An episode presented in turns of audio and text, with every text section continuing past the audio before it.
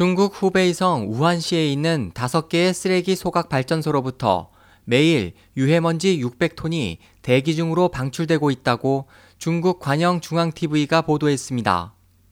우한에서는 지난해까지 5개의 쓰레기 소각 발전소가 건설돼 당시까지 매립 처리하던 우한시의 생활 쓰레기가 소각 처리 및 발전으로 전환됐습니다. CCTV는 그 중에 하나인 한양구 거딩산 쓰레기 소각 발전소를 조사했습니다. 이 발전소는 2006년 착공해 2012년에 완공됐고 조업 후에는 매일 1,500톤의 생활 쓰레기가 소각되고 있습니다. 이 발전소는 시내를 흐르는 장강 최대의 지류인 한강과 1.5km, 시내 번화가로부터 3km 밖에 떨어져 있지 않습니다. 주변 수백 미터 이내에 단지나 주택이 들어서 있어 적어도 수만 명이 생활하고 있습니다. 그러나 인구 밀집 주거 지역과 상업 지역에서 쓰레기 소각 시설 건설은 금지돼 있습니다.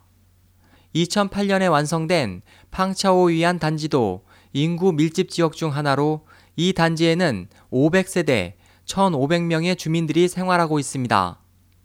주민들에 따르면 시설 조업 개시 후 암 사망자가 급증해 올해에만 8명이 암으로 사망했습니다. 주민들은 아파트를 구입할 때 쓰레기 소각시설 건설에 대해 알려주지 않았다며 분노를 드러내기도 했습니다. 또 발전소에서 나오는 자극적인 냄새로 많은 주민들은 숨쉬기 괴롭다, 눈이 아프다, 호흡기 질환이나 알레르기성 피부염을 앓는 아이가 많다고 호소했습니다. 많은 가정이 아이를 친척집 등에 피난시키고 있고 여기로 돌아오자마자 알레르기 증상이 심해진다며 심각한 상황을 전했습니다.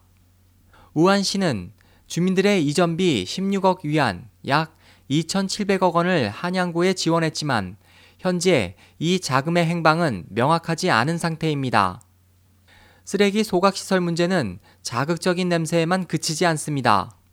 미세먼지의 불법 처리도 문제가 되고 있습니다.